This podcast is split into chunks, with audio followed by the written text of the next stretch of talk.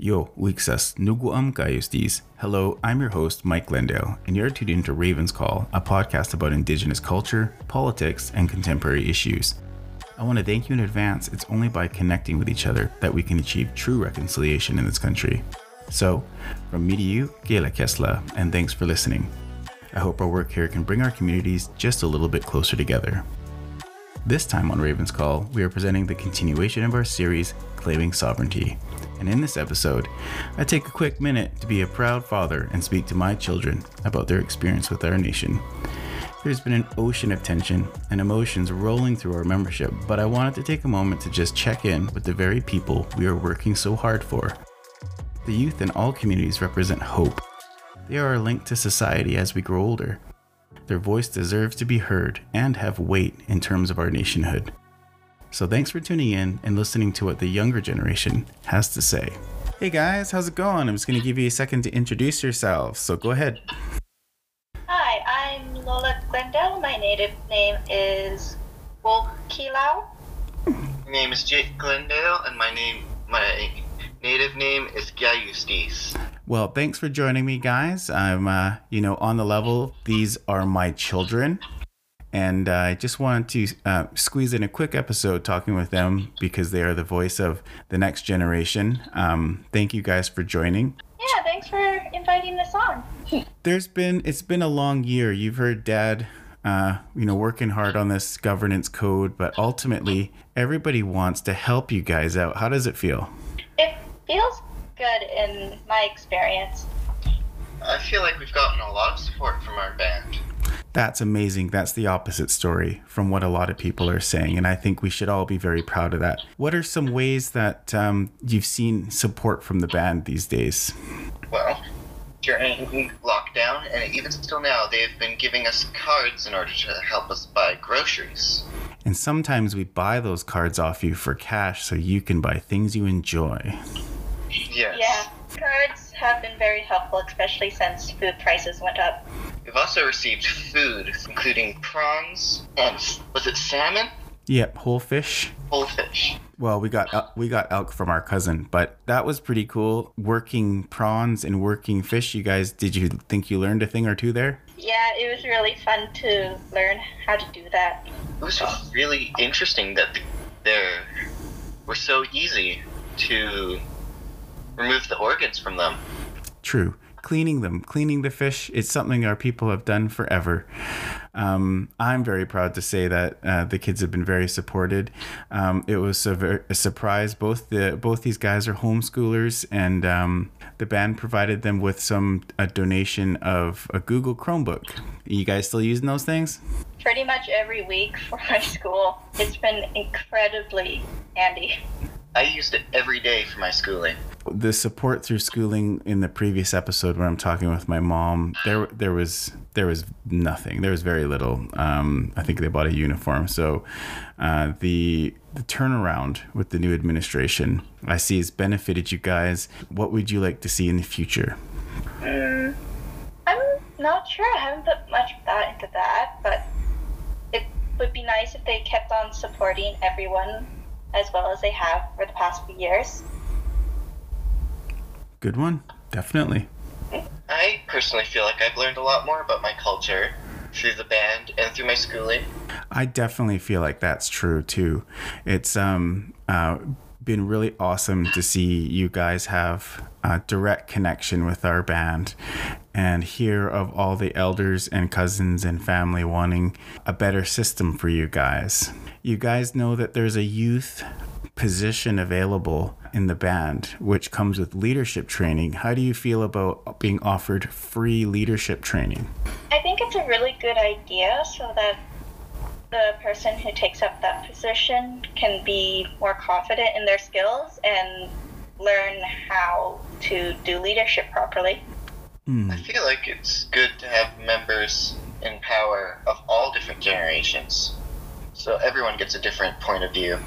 Brilliant. I do figure something out that works for everyone. Brilliant. I think that too. I think a lot of us think that too, and glad to hear you guys say that. I'm very proud. You've seen me hide away or, or do two, three hour uh, meetings with the with the group. What is it like to I mean, we've connected with the band, but so much technology. Like, is it does it work for you guys? Do you guys feel connected, even though it's like mail and and technology? We haven't even gone up there yet. Uh, uh, yeah, I feel more connected, even though we haven't really met them in person. But it's nice to uh, get to know them, even just through emails or meetings. Technology is a part of everyone's lives. It's good just for convenience sake because having to actually meet up in person would be very tedious. Time we needed a meeting, How would you guys feel about going up and seeing the land with your own eyes, where, where we come from, our our origin story? I think that would be a great experience. Yeah, that would be nice. There's a resort up in our territory. Man, I would love to see us go there so you could see the bears. Are you? Would you guys be excited to go on a bear tour? Yeah, that would be really cool. That would be great as long as I don't have to hug them. they hug too hard, uh, and they are grizzlies. Uh, we've had uh, grizzly watching tours come going through the land for uh, uh, quite a few years, and um, it would be really nice to see some business to business uh, sharing there and see youth. I mean, if they offered a course, maybe just a safe course where you could view the bears and view the land, um, maybe learn how to make tlina, the fish oil, or go gathering or get, gather medicines. Is that something you guys might be interested in trying out? Yeah, that would be a really uh, cool program or like class. It would be really cool to learn about all that stuff. Well, I know we don't talk in depth about culturally modified trees, but we have them. And our people used to pull cedar uh, to make planks and also pretty much everything around the household. And they're kind of proof. They grow, they they leave a scar in the tree, and they prove that our people have been living there. Some of them are in danger. How does that guy? How does that make you guys feel as young people? I feel like that way of thinking should just be less. We need to start taking care of our environment. It's not going to last forever. If we don't take care of it, we're not going to last forever. Good point. Yeah. I mean, it's been there for a very, very long time. I think as long as we leave it alone, it should probably bounce back. Um, Yeah. So those are some of the things that we've been talking about. And when we voted uh, for youth to have a voice about environment and about resource management and about cultural transmission and inclusion, one of the things that people talk about, wisdom of the elders and the teachings. Do you feel like, how would you feel about being connected more to our elders? Hmm. I think it would be nice to connect with them, uh, to learn from what they've learned.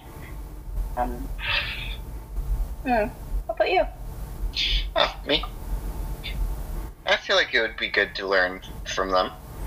They've been around a, a lot longer than we have. Yeah, it would be nice to see the world and certain situation from their perspective. hmm They they have a lot of great input, and I think that if you mix that in with the youth perspective, it kind of tames down everybody else. Everybody can get a little fighty and and and rammy, but there's something about you got to behave when you're around your your your kids, the young generation, because you guys got things to learn and the elders got things to teach. So we talk about we talk about it a lot in meetings and one of you was old enough to vote, that was Lola. How did it feel to actually vote for something in your band? It felt nice. It felt like, uh, even though it was just a single vote, it was going towards uh, change for the future and for the better. And I believe you won a contest? I think I won like a little rally thing. I wasn't even expecting to win that. Well, it was pretty cool, and I'm very proud that you showed up. And how did you vote? What what what did you do? Did you have to mail something in or drive anywhere? Uh, was a like I think it was a ballot app. App Mm-hmm. ballot app. Yeah, it was very simple and easy. That's good. So all in all, you guys have a really good feeling about the band. Your First Nations band, the Dinakdal First Nation. Yeah, they've been very helpful, and it's been very nice to learn more about our culture. Yeah, I feel the same. How do you feel about we all are people, young people, older people, but we have a thing called identity, how we identify ourselves and who we are. How how's your sense of um has your sense of indigenous identity has it grown or benefited from this interactions with the band? I feel like it has. Yeah, me too. Especially when we did go to meet like a small group, and I noticed how like the behaviors we have in our household is a lot like how our people act, and it was nice to see everyone laughing and very happy.